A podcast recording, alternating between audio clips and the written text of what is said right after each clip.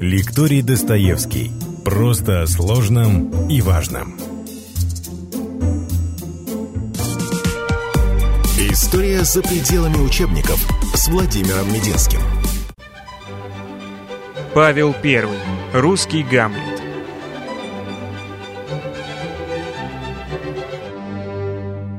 Добрый день, дорогие зрители, подписчики, школьники, студенты, родители, все любители русской истории.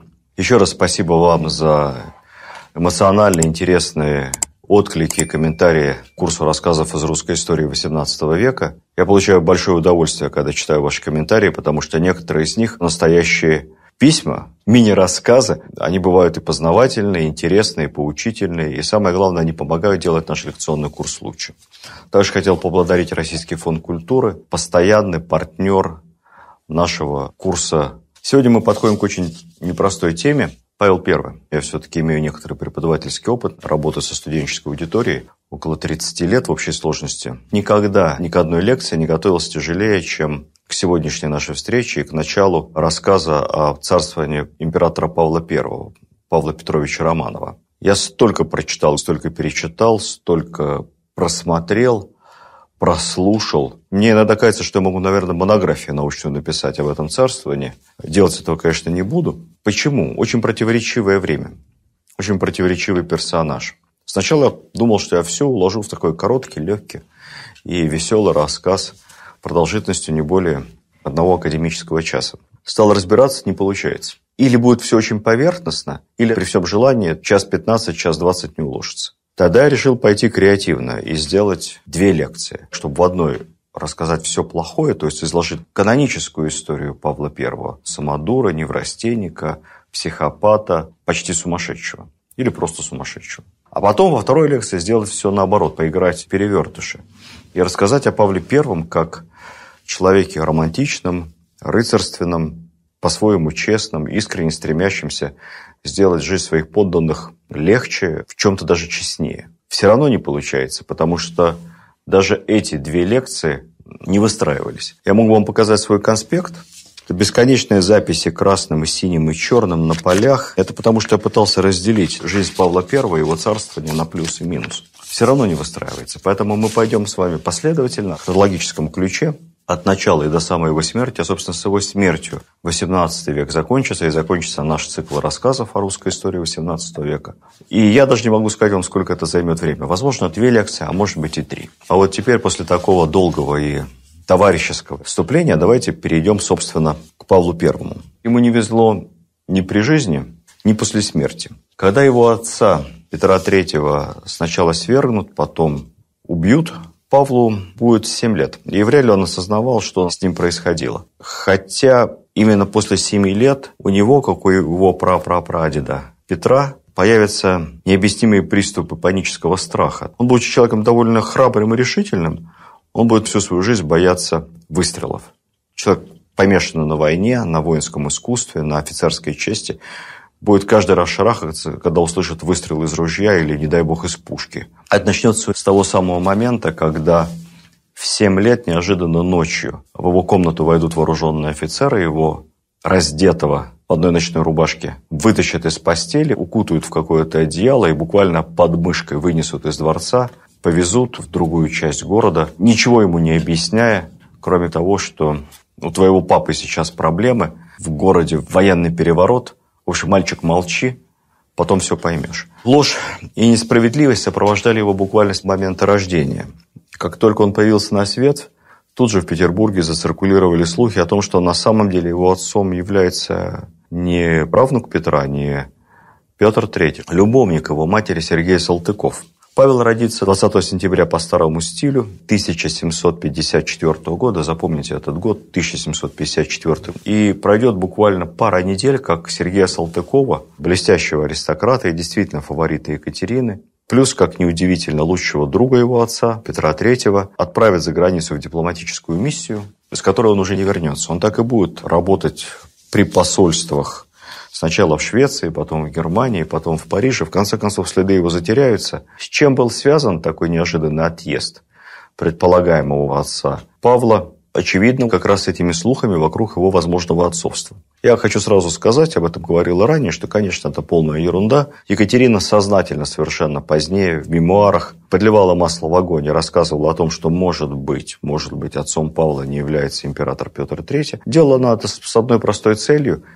делегитимизировать попытки занять престол со стороны ее сына Павла. Показать, что в принципе он не является таким уж законным наследником. В действительности достаточно посмотреть на портреты Петра III и Павла, чтобы понять, что генетика, наука точная, двух мнений быть не может. Конечно, это сын и отец. Что особенно поразительно, они не только походили друг на друга внешними характерами, но и судьба их во многом была похожие. По ходу рассказа о Павле Первом не раз будем к этому возвращаться, и в этом мы убедимся. Я напомню, что Екатерина не имеет никаких прав на российский престол. Одна из самых незаконных государыней в нашей истории. Это не говорит об отсутствии у нее множества великих талантов, но права ее на престол равны четко нулю. Никаких. Даже отстраняя от власти своего супруга Петра III, Екатерина шла к власти не как императрица, а как регенша. Мало кто об этом знает, но гвардейские полки на улицах Петербурга и Сенат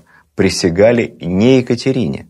Они присягали наследнику Павлу Петровичу. Мать должна лишь исполнять функции регенши до момента совершеннолетия сына. Что такое совершеннолетие? Сразу подчеркну. У нас сейчас совершеннолетие – это 18 лет, хотя паспорт дается раньше. В советские годы паспорт получал 16 лет, сейчас, по-моему, еще раньше. В России того времени понятие совершеннолетия юридически было не установлено. Это могло быть и 15 лет, и 16, и 18. Но безусловным фактом полного юридического вступления во все права являлось женитьба. Если мы вспомним с вами историю Петра I, то с момента, как Петр I женится первым браком на Лопухиной, он берет власть в московском российском государстве того времени в свои руки. Вот тут-то развязка с царевной Софией и наступает. Так вот, совершеннолетие – это женитьба. До совершеннолетия власть у регенши Екатерины.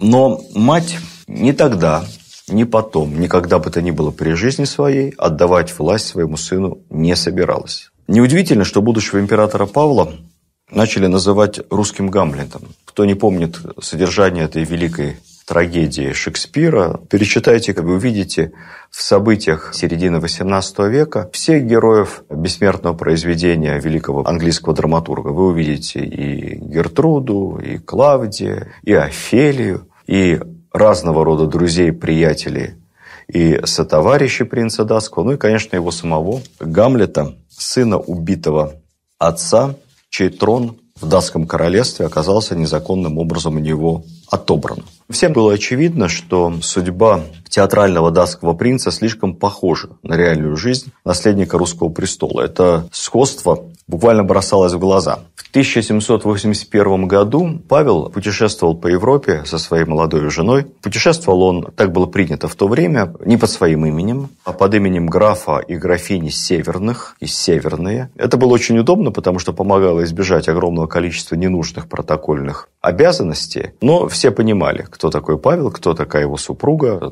наследники престола, будущие лорды Севера. Принимали его на самом высоком уровне. И в Вене австрийский император Иосиф им предложили пойти в театр, показать одну из лучших, самых модных постановок того времени, Венского театра, Гамлет Шекспира.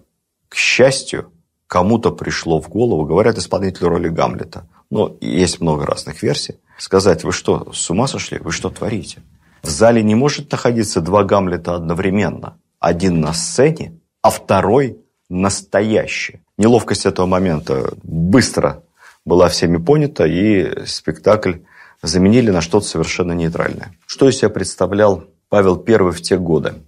Я приведу несколько откликов, совершенно разных. Герцен Александр. Павел I являл собой отвратительное и смехотворное зрелище коронованного Дон Кихота.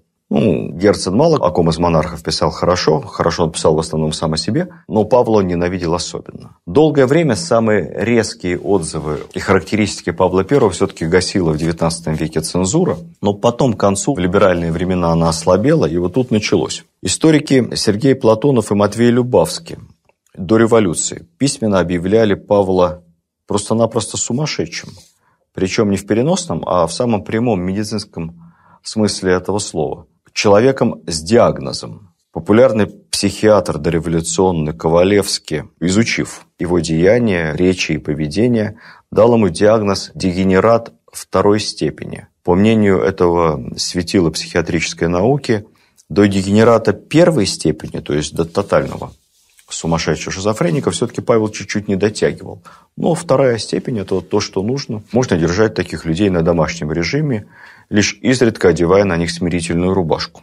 Далее, советская историография придерживалась примерно той же самой линии. В популярном фильме «Весна на Заречной улице» как бы для массового зрителя доводилась следующая фраза словами учительницы из диктанта. Кавычки открываются.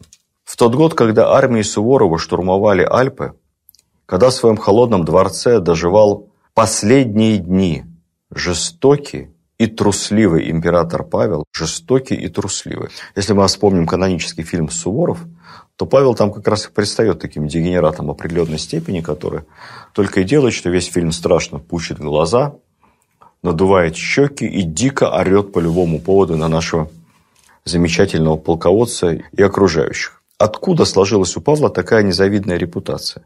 Были ли какие-то другие отклики? Были ли люди, которые по-другому смотрели на него, как на человека? Воспоминания о Павле оставляли те самые дворяне, которые чувствовали себя униженными и оскорбленными в части реализации своих дворянских прав и привилегий при Павле. Других воспоминаний у нас о Павле нет. Фельдмаршал Милютин, военный историк, крупнейший военный деятель, автор воинской реформы Александра II, один из самых замечательных военных администраторов XIX века, не комментирует действия Павла как монарха, но говорит, что вот в военной части все реформы Павла были очень эффективны. По его мнению, Павел навел в управлении армией порядок. Я думаю, что послушать Дмитрия Алексеевича есть прямой резон, поскольку последний русский фельдмаршал, главный разработчик и реализатор военной реформы 1860-х годов, явно знал предмет, о котором говорит. Но я здесь обращаю ваше внимание вот еще на что. Сохранились очень интересные отзывы о Павле людей не заинтересованных, то есть не русского нобилитета, не отечественных историков, а людей, которые, казалось бы, не имеют никакой склонности не делать Павлу комплименты, не его уничижать. Это европейские наблюдатели. И в первую очередь той поры, когда Павел был человеком совершенно без власти. Находился в том странном статусе бесконечного наследника престола, которого ему в ближайшее необозримом будущем не увидеть. Это европейские наблюдатели, которые описывают путешествия Павла, как его встречали, как он себя вел, как разговаривал, как общался с людьми. Как раз во время европейского турне инкогнито под именем графа Северного. Что они пишут? Я несколько обобщу. Все наблюдения немецких, австрийских и французских современников. Павлу на тот момент 28 лет. Никто, ни один ни разу не увидел у него ни сумасшествия, ни малейшего нервного расстройства. Совсем. Это обычный, уравновешенный, очень зрелый, здраво рассуждающий, остроумный и даже ироничный по отношению к себе человек. Он превосходно разбирается в политике, он отлично знает современную ему литературу, причем читает ее на языках оригиналов, французскую и немецкую. Он легко готов поддержать разговор о последних литературных новинках, и когда во Франции встречался с несколькими писателями и драматургами, то разговаривал с ними как со своими знакомцами, буквально цитируя по памяти сюжеты их произведения. Далее, он очень рассудителен, очень интересуется практическими вопросами обустройства государства, судебной системы, армии. При этом он проявляет твердость в суждениях, и, как писал один из немецких современников, маловероятно, что кто-либо сможет этим молодым человеком когда-либо управлять. Тут звучит такой прямой намек в сторону Екатерины, поскольку, естественно, европейские наблюдатели той поры полагали, что русская императрица находится постоянно под управлением своих фаворитов. Павел человек, на их взгляд, с твердым внутренним стержнем. Павел человек очень простой в быту и в обиходе. Он прост в еде, ему нравятся простые кушанья. Он примерно семьянин, и вообще его отношения с супругой, они путешествовали вдвоем, умиляли иностранных наблюдателей. Он совершенно равнодушен к азартным играм и может легко посмеяться не только над окружающими, но и сам над собой.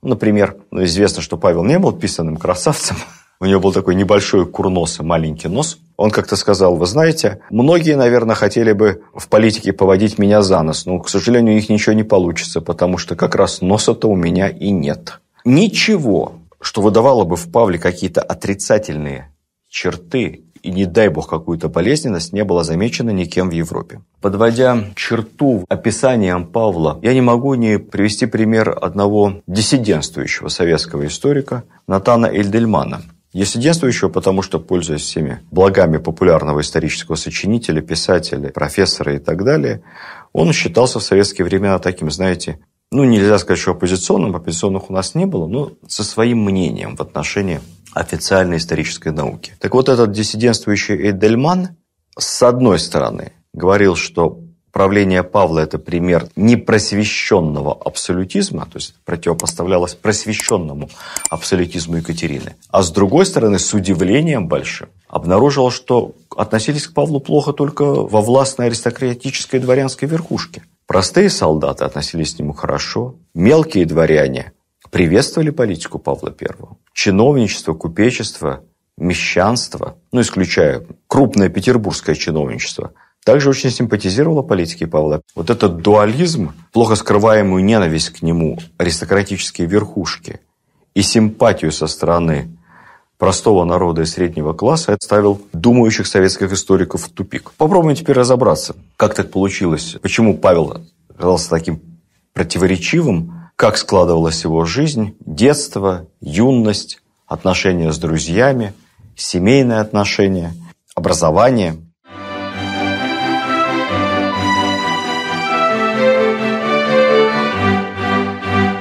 Павел Петрович родился, как я сказал, 20 сентября 1754 года в Петербурге в летнем дворце Елизаветы Петровны. Этот дворец стоял ровно на том же самом месте, где сейчас в Петербурге находится Михайловский замок. Уже будучи императором, Павел I распорядится снести этот летний дворец и построить на его месте образцовый, как ему нравится, дворец средневековый рыцарский замок с мостами, рвом, с водой. Он сказал, что место, где он родился, хотел в этом месте когда-нибудь и умереть. Это предсказание сбудется. Именно там он и обретет свою кончину. Рождение Павла Петровича стало, как писали тогда, долгожданным лучом света во мраке династической безнадежности. Почти 10 лет у наследника престола Петра III не было детей. А тут совершенно неожиданно появляется сын, а у императрицы Елизаветы внучатый племянник. Царская семья ликовала. Всенародным это ликование назвать трудно, но, по крайней мере, разного рода стихов, гимнов и од, тогда было модно писать оды, было создано не менее дюжины. Главным сочинителем песнопений по подобного рода поводам выступал наш великий ученый Михаил Ломоносов. Так вот, в воде на рождение его императорского высочества Павла Петровича Михаил Ломоносов писал «Расти, расти, расти, крепися, с великим прадедом сравнися». Сравнися с Петром Первым. Имя Павлу было дано по велению императрицы Елизаветы. Не знаю, спрашивала ли она мнение молодой Екатерины, сомневаюсь я в этом. Мать и отец от воспитания своего ребенка были отстранены. Ну, у матери Павла просто забрали и показали спустя 40 дней собственного ребенка. А Петр, по-моему, так особо и не интересовался. Бабушка-императрица окружила Павла лучшими по ее представлению учителями. Павел должен стать новым Петром. Воспитателем ему назначили самого умного, как тогда писали, человека империи, Никиту Ивановича Панина. Паниных в истории XVIII века несколько. Я обращаю ваше внимание на этого Никиту Ивановича. Ему на тот момент 40 с небольшим лет. Он крупный государственный деятель, убежденный западник, сторонник конституционной монархии, автор в будущем первого, наверное, в России письменного проекта такой предконституции. Она, конечно, нигде не будет опубликована, но будет храниться в его документах. Он возглавляет коллегию иностранных дел, то есть по современным меркам министр иностранных дел.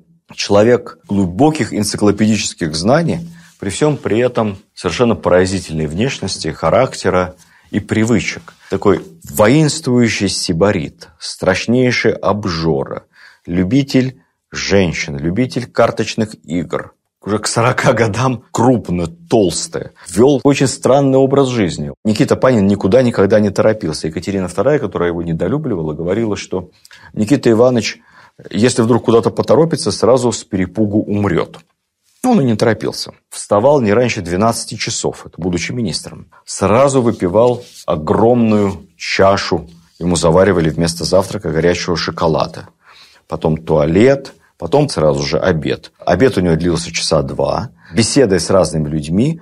И потом сон. Сон нельзя назвать послеобеденным, потому что спать Никита Иванович отправлялся, если не было каких-то срочных заданий от императрицы, часов в 6 вечера. Спал часок-два. После этого предавался карточной игре. Человек был страшно азартный. А вот часам к 11 к 12 ночи он собирал своих помощников, секретарей, сотрудников коллегии иностранных дел, и начиналась напряженная ночная работа. Подготовка документов, чтение справок, написание писем, встречи с агентами влияния, доклады сотрудников. Все это продолжалось до утра. Под утро он опять же засыпал. Работая в таком странном ритме, он умудрялся руководить всей внешней политикой Российской империи и даже воспитанием наследника Павла Петровича. Кстати, конечно, воспитывал он его не сам, он разработал программу обучения и подобрал ему толковых очень учителей из иностранцев либо офицеров. Екатерина, несмотря на то, что мало уделяла внимания воспитанию сына, тем не менее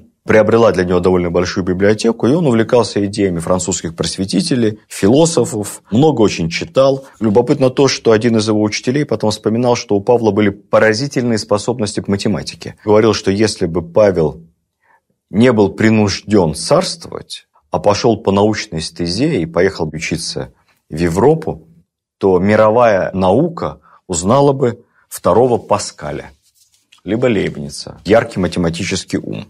При этом отношения с матерью, как неудивительно, начитанного и умного сына не складывались. Я думаю, что в первую очередь это связано с тем, что по мере приближения своего совершеннолетия Павел все яснее и яснее намекал маме, что он готов уже приступить к выполнению обязанности императора. Он совершил большую психологическую ошибку, написал огромную записку, как должен управлять русским государством. По-моему, было ему на этот момент лет 18. И с радостью и надеждой на благословное прочтение передал ее Екатерине. Екатерина эту записку прочла внимательно.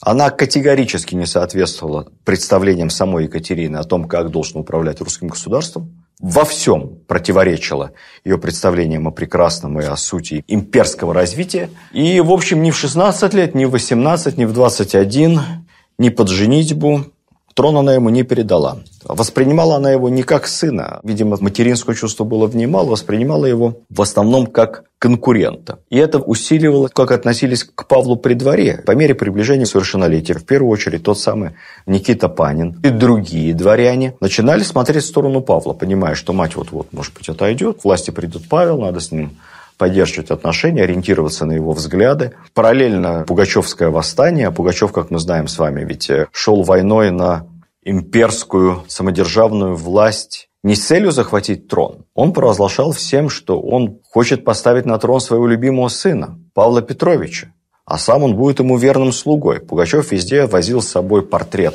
Павла, вешал его в избах на самом видном месте. Всегда во время застолья первый тост провозглашался за здоровье моего возлюбленного сына, императора Павла Петровича, у которого блудливая мамаша отобрала скипетр и державу. Пугачев исполнял свою роль так, как должно. В общем, все это не способствовало тому, что Екатерина хотела бы передать Павлу престол. Если обычно наследника готовили к управлению, то Павла все более и более от управления отстраняли. Екатерина все больше и больше отталкивает его от реального госуправления. В конце концов, на 29-м году жизни, после возвращения из Европы, она передаст ему в собственность маленький городок, 2000 населения, Гатчину. Павел уедет из столицы, и вот там ему будет разрешено завести те порядки, которые он хочет. Это будет маленькая крошечная Гатчинская империя, игрушечная. За короткий срок Павел превратит Гатчину в образцовое дисциплинированное мини-государство, создаст там свой мини-двор, мини-администрацию, мини-армию. Потом, став императором, все то, что Павел делал в Гатчине, он будет стараться осуществить в Петербурге. Гатчинский распорядок будет такой. В 5 утра подъем, вне зависимости от времени года – 6 утра начало рабочего дня. 20.00 все дома, в семье, никаких ночных гулянок, никаких застолий. Боже мой, упаси, никакого блуда, никаких балов. 22 отбой, гаснет последняя свеча, все спят.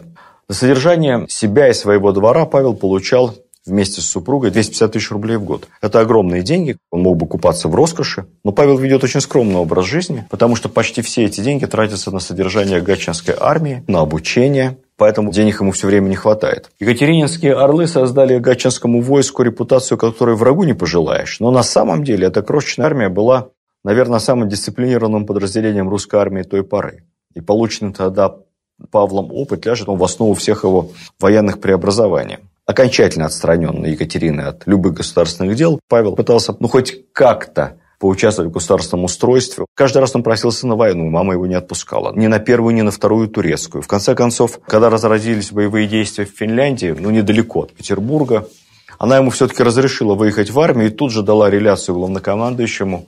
Не дай бог ни в коем случае Павла не допускать ни до какого принятия решения – не до передовой. По сути, он был наблюдателем при штабе. Максимум, что она ему доверяла, это принять решение об открытии в Гатчине современного почтового отделения. Или построить там какие-нибудь небольшие кораблики и проводить по образцу своего прадеда Петра, как тот делал на Плещеевом озере, маневры в искусственных озерах Гатчине – с использованием своей собственной крошечной флотилии. К сожалению, флотилия была, армия была, вот школа государственного управления Гатчина для Павла стать не смогла. Управление государством – это искусство. Это искусство управлять со своими сановниками, держать их в узде, побуждать их действиям в интересах государства. Овладеть этим искусством в теории без практики невозможно. Чтобы познать этот странный мир, Павел должен был в нем жить. Должен был рядом с мамой принимать участие в заседании Государственного совета, коллегии, в принятии государственных решений, читать документы, ошибаться, выслушивать ее советы, подсказки. Екатерина была бы блестящим наставником для Павла, но не хотела и не видела в его лице себе преемника.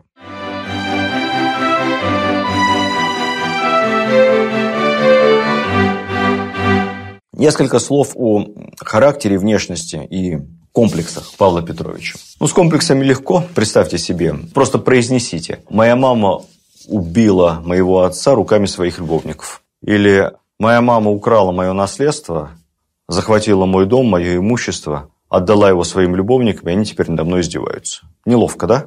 Ну, примерно то же самое мог произносить и Павел. Действительно, фавориты Екатерины принимали его просто за пустое место. Измывались над ним всячески. Последний фаворит Екатерины Платон Зубов, молодой индюк, напыщенный, как-то раз, стоя в узком кругу, в присутствии наследника престола, рассуждал о государственных делах. Можете представить себе уровень этих рассуждений. Но, видимо, что-то сказал осмысленное, потому что Павел, желая поддержать разговор, громко говорит, вот здесь граф Зубов совершенно прав, я тоже так считаю. На что Зубов, выдержав театральную паузу, надменно так посмотрел на невысокого Павла. Павла рост 166, у Зубова за метр девяносто. Я посмотрел на Павла. Говорит, да? Я что, сказал какую-то глупость, что со мной согласился этот недоумок? Можете себе представить, что должен был переживать наследник престола. Его взрывной экспрессивный характер, его самодурство, его нетерпение, желание сделать все сразу, его максимализм, все это формировалось на протяжении долгого-долгого ожидания трона. Екатерина II последние годы своей жизни практически отойдет от дел и все перепоручит госаппарату, фавориту Зубову. Зубов не Потемкин, госаппарат будет работать из рук вон плохо, все будет разваливаться потихоньку. И, конечно, Павел будет это видеть, Павлу уже 40 лет, а он ничего не может, не имеет никакой власти, ни на что не влияет. Более того, знакомство с Павлом – это скорее минус при дворе, возможность попасть в опалу. Повсюду ходят слухи, что не сегодня, так завтра Екатерина передаст трон напрямую своему любимому внуку Александру, который воспитывался в детстве у бабушки, у которого не очень хорошие отношения с отцом, а Павел останется просто где-то там, на задворках. В таких условиях Павлу трудно было быть взвешенным и выдержанным человеком. Ну и вообще, надо сказать, что он очень плохо разбирался в людях. У него были слабо развиты способности к сопереживанию, к пониманию других людей. Его неспособность понять, кто его друг, кто враг, кто искренен, кто не искренен в отношениях, это качество станет потом для Павла смертельным.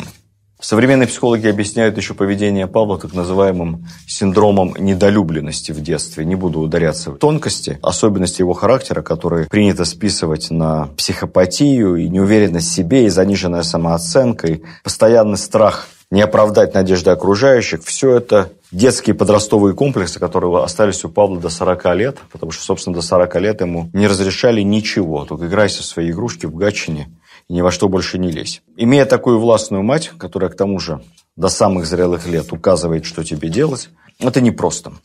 Личная жизнь у Павла складывалась не очень типично для того гламурного, галантного века, когда все было перемешано, открытые отношения, любовницы, любовники. У Павла все было по-другому. Главная задача его, с точки зрения Екатерины, была как можно быстрее произвести наследников. Поэтому, не сильно вдаваясь в чувство и переживания Павла, Екатерина сама подобрала ему, на ее взгляд, достойную симпатичную немецкую принцессу, привезла ее в Россию, дала Павлу какой-то выбор из двух или трех сестер. Павел выбрал и влюбился без памяти. К сожалению, первый брак счастливым не был. Во-первых, любовь была односторонняя, потому что принцесса умудрилась буквально с первых же дней, а говорят даже еще по пути в Россию, завести интригу с лучшим другом Павла Андреем Разумовским, который ее сопровождал. Вспомним историю Сергея Салтыкова и Петра Третьего. Сергей Салтыков был в числе встречающих Екатерину, и потом позже станет ее фаворитом. Но не кажется ли вам странным, что история повторяется буквально дословно? Правда, интрига эта раскрылась Разумовским несколько позже. К сожалению, первая супруга Павла скончалась родами. Проблемы медицины того времени еще не было УЗИ. Ребенок умер в утробе матери. Это не могли обнаружить. Поэтому, когда пытались стимулировать деторождение уже с мертвым плодом, то, к сожалению, это привело к смерти и роженицы.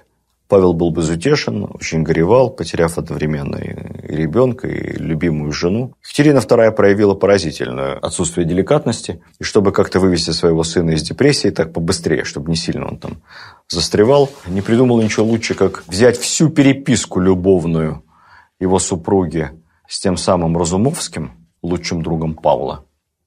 Ну и предварительно выслав Разумовского за границу с какой-то миссией, бросьте эту переписку сыну на стол. Ну, мол, посмотри, что ты убиваешься по этой дуре. Она тебе изменяла с первого дня. Я даже не знаю, как это прокомментировать. Не в лучшую сторону это говорит о нашей Екатерине Великой. В этом она была невеликой. Вторая жена Павла тоже, разумеется, была немецкой принцессой, тоже, разумеется, выбрала за Павла Екатерина. Опять же, с подачи Фридриха Великого, великого сводника той поры. И снова влюбчивый Павел, может быть, не с первого дня, но стерпится, субится, искренне полюбил свою вторую супругу. Забегая вперед, сразу скажу, что чувства их были взаимны. У них буквально каждые два года рождались дети. Старший сын Александр, потом Константин. Их отняли у родителей, и Екатерина забрала их себе на воспитание. Наши историки любят говорить о том, что, мол, как так? Она в очередной раз травмировала Павла, забрала детей. На самом деле тут не надо перегибать палку, потому что по меркам того времени это, в общем-то, была норма. Дело в том, что очень редко у российской знати дети воспитывались в семье отцом и матерью с первых месяцев жизни. Нормальная абсолютно практика, когда у ребенка была кормилица, мать, знатная мать. Знатная мать, естественно, берегла фигуру, ребенка не кормила. Затем у него появлялась нянька, которая за ним ходила, как правило, не одна, если финансы позволяли. Лет с пяти у мальчика появлялся еще и дядька, который его воспитывал и был у него за место отца, как Савельичу Петрушу Гринева. Ну и считалось, что залогом хорошего воспитания дворянина является постоянный круглосуточный контроль со стороны вот этих всех дядек, нянек, учителей, гувернеров. Это была статусная вещь, если отец и мать сами занимаются своим ребенком, значит, делать нечего. Времени у них много свободного. Не заняты они, не востребованы, либо не способны, несостоятельны. То есть денег у них нет на найм соответствующего обслуживающего персонала. Поэтому то, что Александра и Константина забрала бабка и при своем дворце организовал штат нянек, дядек, учителей и гувернеров, в этом ничего из ряда выходящего не было, кроме одного. Павлу для того, чтобы увидеться с собственными уже подросшими детьми, вот это поразительно. Нужно было и спросить разрешение у матери, у Екатерины. Можете себе такое представить? Еду повидать сыновей. Соизвольте, матушка. Надо сказать, что Александр и Константин иногда, вопреки воле своей властной бабушки, буквально убегали из дворца и тайно встречались со своими родителями, особенно с матерью, которую они очень любили. Были ли другие женщины в жизни Павла? Трудно поверить в это, особенно понимая особенности амурно-галантного века, практически не было. До вошествия Павла на престол мы вообще не знаем, была ли у него хоть одна любовница. Скорее всего, нет. Потом у него появятся две женщины рядом, на которых акцентируют внимание историки, что все-таки две женщины рядом с Павлом были. На самом деле, одна. Потому что первая из них Нелидова, была для него просто другом. Они были практически ровесниками. Нелидова была одной из первых воспитанниц Смольного института, вот этого замечательнейшего учреждения, созданного Екатериной. Образованнейшая, умнейшая для того времени женщина, которая много отдельных вещей Павлу советовала и во многом ему помогала. Потом уже по вошествии Павла на престол она будет пользоваться огромным влиянием при дворе. Это просто боевой товарищ. Ничего романтического между ними не было никогда. Годам к 45 у Павла появится первая и, наверное, единственная любовница, которая нам известна, фрейлина супруги Анна Лопухина. Она была, кстати, тоже девушка весьма добрая, симпатичная, но в отличие от Нелидовой, такая глупышка, любила потанцевать, повеселиться. Павла не загружала. Появление Лопухиной объясняется двумя разными причинами. Те истории, которые не любят Павла, говорят обычно так. Павел был такой несимпатичный, курносый, невзрачный. Это последний из Романовых низкого роста. Я сказал вам 166 сантиметров. Все после Павла были либо высокими, либо очень высокими. Вплоть до Николая II. Николай II тоже где-то 170 примерно. Поэтому, пока Павел был наследником престола, у него любовниц не было, никто на нее обращал внимания. А вот как только он стал императором, все стали на него обращать внимание, он выбрал Аннушку Лопухину. Не делайте мне смешно, как говорят в Одессе. Возможности у цесаревича по женской части, поверьте мне, было не ограничено. Более того, и внимание привлекаешь ты гораздо меньше. Ты все-таки не государь-император. Меньше формальности, меньше протокол. Поэтому я больше все-таки склоняюсь ко второй версии тех историков, которые с симпатией относятся к Павлу. У Павла было 10 детей. 10 детей. Это очень счастливый второй брак с э, Марией Федоровной. Из десятерых детей 9 выжили. Только одна дочь умерла в младенческом возрасте. Это невероятный показатель, кстати сказать, для того времени. Просто невероятно. Хорошая генетика, наверное, хорошие отношения в семье и хороший уход за детьми. Считается, что просто после рождения десятого ребенка организм Марии Федоровны уже настолько износился, все-таки надо понимать медицину той поры, что профессора сказали Павлу, больше ей беременеть нельзя, и вообще нельзя с ней вступать ни в какие интимные отношения, потому что, не дай бог, забеременеть, эта контрацепция тогда была, можем сказать, что ее просто не было, поэтому не оставайтесь в спальне вашей супруги на ночь, если вы не хотите ей причинить зла. А Павлу все-таки 45 лет, молодой мужчина, только после этого у него, как говорят, согласие супруги, и появилась единственная любовница Анна Лопухина. Доказательство этой версии звучит и то, что отношения у них носили практически официальный характер. Лопухину при дворе ласкали, берегли, боготворили. И все говорили, что это любовь времен рыцарства. И, мол, Михайловский замок такого странного оранжево-розового цвета покрашен был в цвет перчаток Анны Лопухиной. Ну, так либо не так, мы не знаем, но, тем не менее, мнение при дворе довольно много значило. В свое время Екатерина вела замечательную моду на русское платье. Была все-таки самая русская из всех русских и нерусских правительниц на российском престоле. Она ввела моду на кокошник, на русское платье, на русский фасон. Павел во всем действовал наоборот. Я не думаю, что он имел что-то против русского платья, но он имел серьезное против всей екатерининской моды. Поэтому Павел тут же русское платье запретил. Но стоило лишь Аннушке сказать, что русский фасон ей очень идет, очень по фигуре. Ну и вообще, Павлуша так прекрасно, когда при дворе русского императора одеваются в русское. Как тут же этот запрет был отменен, так же легко, и опять все стали носить русские платья. За год до смерти императора в 1700 году придворный художник создаст семейный портрет на фоне Павловского парка. Император и императрица молодые и красивые, в окружении всех своих девяти живых детей. Десятый ребенок – это покойная дочь Ольга, представлена на портрете в мраморном бюсте. Вот такая идеальная семья.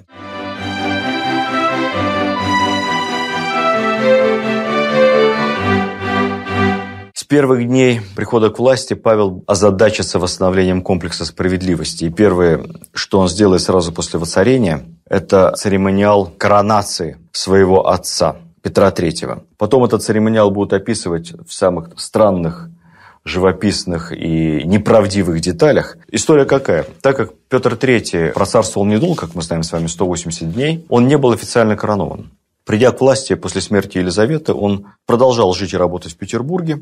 Процедура коронации, которая по традиции проходит в Москве, была отнесена на потом, но дальше случилось то, что случилось. И вот Екатерина, воспользовавшись тем, что император официально не коронован, похоронила его не в царской усыпальнице в Петропавловском соборе, а в Александро-Невской лавре, как не настоящего императора. Что сделал Павел, придя к власти? Он повелел эксгумировать останки своего отца из Александро-Невской лавры. Потом их там возили, перевозили в Зимний дворец, еще куда-то Такие были странные церемонии. Все это происходит в ноябре-декабре 1796 года. Потом останки отца вместе с гробом привозят в Дворцовую церковь, где происходит символический жест посмертной коронации его отца. Кстати, все это время мать Павла Екатерины лежит незахороненной. Останки отца перекладывают из старого полусгнившего гроба в новый, роскошный. Там же происходит и так называемая коронация. В учебниках почему-то описано, что Павел водрузил корону, ну, чуть ли не на череп своего отца, Петра III. И на самом деле все, конечно, было не так.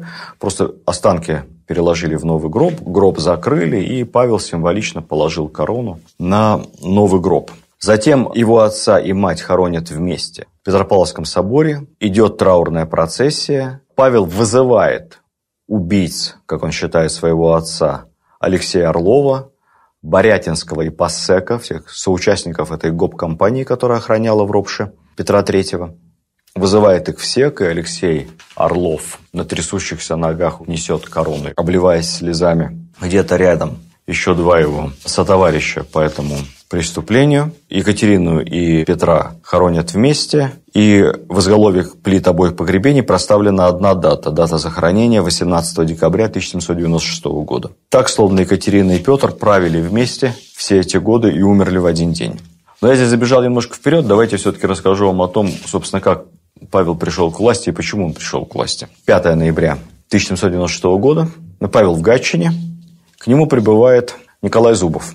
Самый большой и сильный из братьев Зубовых, почти двухметровый великан. Тот самый Николай Зубов, который брат Платона Зубова, фаворита императрицы, и зять Александра Васильевича Суворова, женатого на единственной любимой дочери. Николай Зубов прибывает в Гатчину, чтобы сообщить невероятнейшее известие. С императрицей матушкой Екатериной Алексеевной случился удар. Она не приходит в сознание, лежит у себя в постели при смерти. Зубов прождал Павла несколько часов в приемной. Никто не знал, где Павел. Это породило потом слух, что Павел прятался от Зубова, думая, что тот приехал его арестовать. Поскольку ходили слухи, что Павла арестуют и отправят в монастырь, а на трон возведут Александра, его сына. Ну, это, конечно, абсолютнейшие выдумки. Павел просто уехал куда-то пообедать в гости. Он приехал, увидел Зубова. И тут происходит невероятное. В принципе, в принципе, в Петербурге все готово к тому, чтобы в случае скоропостижной смерти императрицы молниеносно передать власть Александру. Для этого все гвардейские полки, все управляется Екатерининским ближайшим окружением, в том числе Зубовыми. Для этого есть армия, которая де-факто руководит зять Зубова Суворов. Суворов вне всех этих интриг, но Зубовы, конечно, на него рассчитывают. Все екатерининские вельможи понимают, что надо сделать все зависящее быстро, четко и аккуратно, чтобы не допустить к власти Павла, попытаться обеспечить мягкий трансфер молодому Александру, который все будет делать как при бабушке. И они все останутся на своих постах, при своих ресурсах и финансах. Однако Екатерина не умирает, а всего лишь теряет сознание. И вот несколько дней она лежит полу в коме, полу в присмерти, дышит, но в сознание не приходит, у себя в спальне. И вот тут Зубовы растерялись. Надо сказать, что Зубовы по своему характеру совсем не Орловы. Зубовы – слабаки. Они растерялись. А что делать? Платон Зубов мечется вокруг умирающей императрицы. Единственный достойный из Зубовых, храбрый боевой офицер, одноногий Валериан Зубов в это время находится в Персидском походе. Движется через современный Азербайджан в сторону Константинополя. Остается Николай Зубов. Николай Зубов – человек столь же сильный внешне, как слабый внутренне он решает на всякий случай метнуться к Павлу, продемонстрируя свою лояльность. И вот он скачет к Павлу, чтобы первым сообщить о том, что матушка при смерти. Павел молниеносно вместе со своими ближайшими соратниками, в первую очередь своим секретарем и камергером, растопченным и несколькими офицерами охраны, скачет в Петербург. Буквально врывается в Зимний дворец, идет в спальню к матушке, видит ее состояние, тут же занимает ее рабочий кабинет рядом со спальней, расставляет офицеров у входа и начинает прием, принимает дела. Первым вызывается вице-канцлер Безбородко. Вместе они исследуют архив Екатерины, и вот тут рождается легенда, у нее нет никаких доказательств, кроме косвенных, что где-то в бумагах Екатерины Безбородко находит ее завещание в запечатанном конверте «Вскрыть после моей смерти», она еще жива. Конверт вскрывают, Согласно завещанию, трон передается по закону, установленному Петром I, кому считает нужным Екатерина. она передает трон напрямую своему внуку Александру, и это завещание вместе с конвертом бросается в камин. За это Безбородко получит звание канцлера, за это Безбородко получит ордена, почет и станет левой рукой императора Павла в первые годы после прихода к власти. Ростопчин и Павел проявляют удивительную решительность. Они демонстративно принимают всех посетителей, которые идут к ним в кабинет через спальню Екатерины. Они видят, что действительно императрица полумертва. Они видят решительность Павла. Они уже демонстрируют ему свою лояльность. Стоит сказать, первый, кто бросился в ноги Павлу, как несложно догадаться, был Платоша Зубов. Увидев такую решительность со стороны наследника, моментально переметнулся. Павел погладил его по головке и сказал ему, ничего-ничего, Платон, не расстраивайся. Кто старое помянет, тому глаз вон, как будто ничего между ними такого не было. Как будто Платон Зубов не заявлял прилюдно, что за глупость я сморозил, издеваясь над Павлом. Не расстраивайся, не боись, как говорится. А тут вскоре и прибывают спустя несколько часов и гатчинцы – в то время как гвардейские полки, лояльные Екатерининским орлам, в растерянности, гатчинцы занимают все ключевые переходы, коридоры, входы в Зимний дворец, площади, я бы хотел сказать прямо почта, мосты, телеграф. В общем, все главные точки в столице занимают гатчинцы. Организованные, абсолютно преданные Павлу, несколько тысяч вымышленных солдат под командованием другого павловского питомца, ярчайшего и надежнейшего Рокчеева. Все. В этот момент столица Зимний дворец, как писали современники, стала напоминать город, занятый неприятельской армией. Неприятельская армия – это, собственно, гатчинцы в цветах прусского мундира, естественно. Павел первое время, кстати, демонстрирует лояльность к Зубовым. Он даже купил для Платона дом, отделал его как дворец и подарил ему, ну, поскольку Зубов оказался бомжом, но ему пришлось из Зимнего дворца съехать и непонятно где жить, не у родственников же ютиться. Ну, поэтому Павел ему подарил целый дворец, наградил высшим орденом империи Андрея Первозванного, его брата Николая, как первому принесшему весть болезни его матери. Совершеннейшая мерзость и глупость, честно говоря, как с моральной, так и с практической точки зрения. Не говорит о Павле хорошо, но таковы были, возможно, правила, что ли, того времени. А может быть, Павел хотел продемонстрировать таким образом свое благородство, свою рыцарственность, что он действительно не будет поминать Зубовым всего плохого, что они для него сделали. Мы не знаем точно, оставила ли Екатерина завещание, или это уже выдумка последующих историков. Не знаем. Екатерина, как и все правители неограниченные, собиралась править вечно. Но что мы знаем точно, это упоминается в несколькими источниками, то, что один из первых вопросов, который задал Павел, вызванному тогда во дворец, уже немолодому, придворному своего отца, Гудовичу, а вообще жив ли мой отец? Потому что Считается, что Павел так точно не знал, какая судьба была у Петра III. Может быть, он все-таки где-то анонимно содержится в крепости, или в Сибири, или где-то еще. Может, он заточен в монастырь, может, он под стражей. Но так либо иначе, решительность и уверенность в собственных силах позволяет Павлу пресечь все возможные попытки удержания власти со стороны екатеринских фаворитов – он беспрепятственно и бескровно занимает престол. А, в общем-то, его ждали. Народ вздохнул наконец-то, потому что народ устал от последние годы от бесконтрольности, от хамства екатеринских фаворитов, от коррупции, от семейственности, от того, что золотой Екатерининский век последние годы все больше и больше напоминал глубокий, глубокий застой. От Павла ждали новой струи, свежего ветра, реформ, преобразований. Ну и, в общем-то, дождались, потому что с первых же дней Павел повел себя самым решительным образом. Прежде всего, несколько слов о том, кто был рядом с Павлом и кто был его, собственно, командой, кто вместе с ним приехал из Гатчины, обеспечивал павловские реформы первых лет правления. Аракчеев. В советской историографии он вошел как злобный мелочный тиран, как человек, который прославился своими военными поселениями, а до которого писал злобные эпиграммы Пушкин. Человек тяжелый, жестокий, черствый и так далее. Все это отчасти правда. Отчасти правда то, что Аракчеев был, конечно, сухарем, действительно мелочным, придирчивым начальником, ну, хотя по крови был чистокровный русский. Он был не политическим деятелем, он был не тем отцом родным, слуга царю, отец солдатам, которого так любят в народе. Он был механизмом, приводным ремнем императора, который успешно реализовывал все инициативы и пожелания верховной власти. Но если уже за что-то Аракчеев брался, то он это делал эффективно, четко, классно и добивался всегда максимального результата. Военные поселения – это идея, которая была реализована позже, уже при Александре Первом. Рокчеев был категорически против этой идеи. Это вообще идея Александра. Но Александр на ней настоял, и Аракчеев ее реализовал по максимуму, как только смог. Начинал свою службу Аракчеев начальником артиллерии в Гатчине, крошечного микроартиллерийского подразделения. И он сделал это крошечное артиллерийское гатчинское войско самой лучшей артиллерии в русской армии.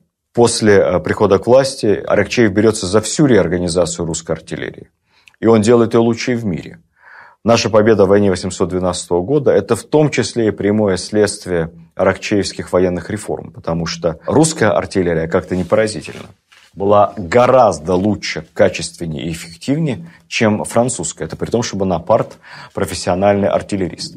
Достаточно сказать, что только в русской артиллерии были унифицированы все калибры пушек. Значит, соответственно, снаряды, ядра там и так далее подходили от одной пушки к другой. Система использования артиллерии, взаимодействия артиллерии и других родов войск была отлажена до автоматизма.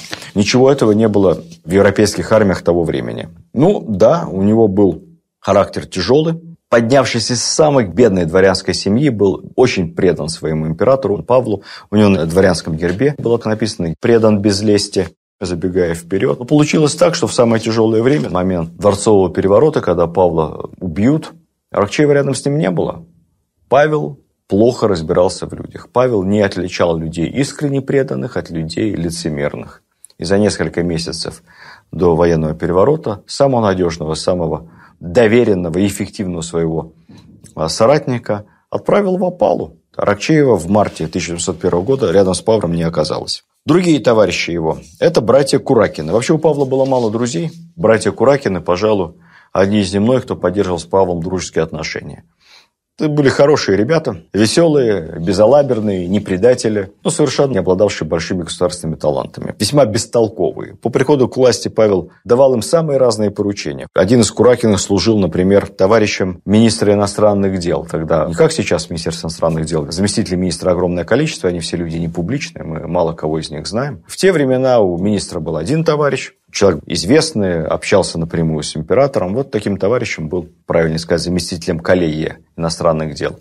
И был князь Куракин. В 1797 году он придет к Павлу и попросится в отставку. На что Павел, рассмеявшись, скажет, а ты разве вообще что-то делаешь? Чего тебе в отставку-то уходить? Ты так там вроде не напрягаешься, да продолжай себе. Ну, Куракин скажет, нет, нет, нет, меня утомляет ходить на службу. Лучше ничего не делать, буду у себя в имении.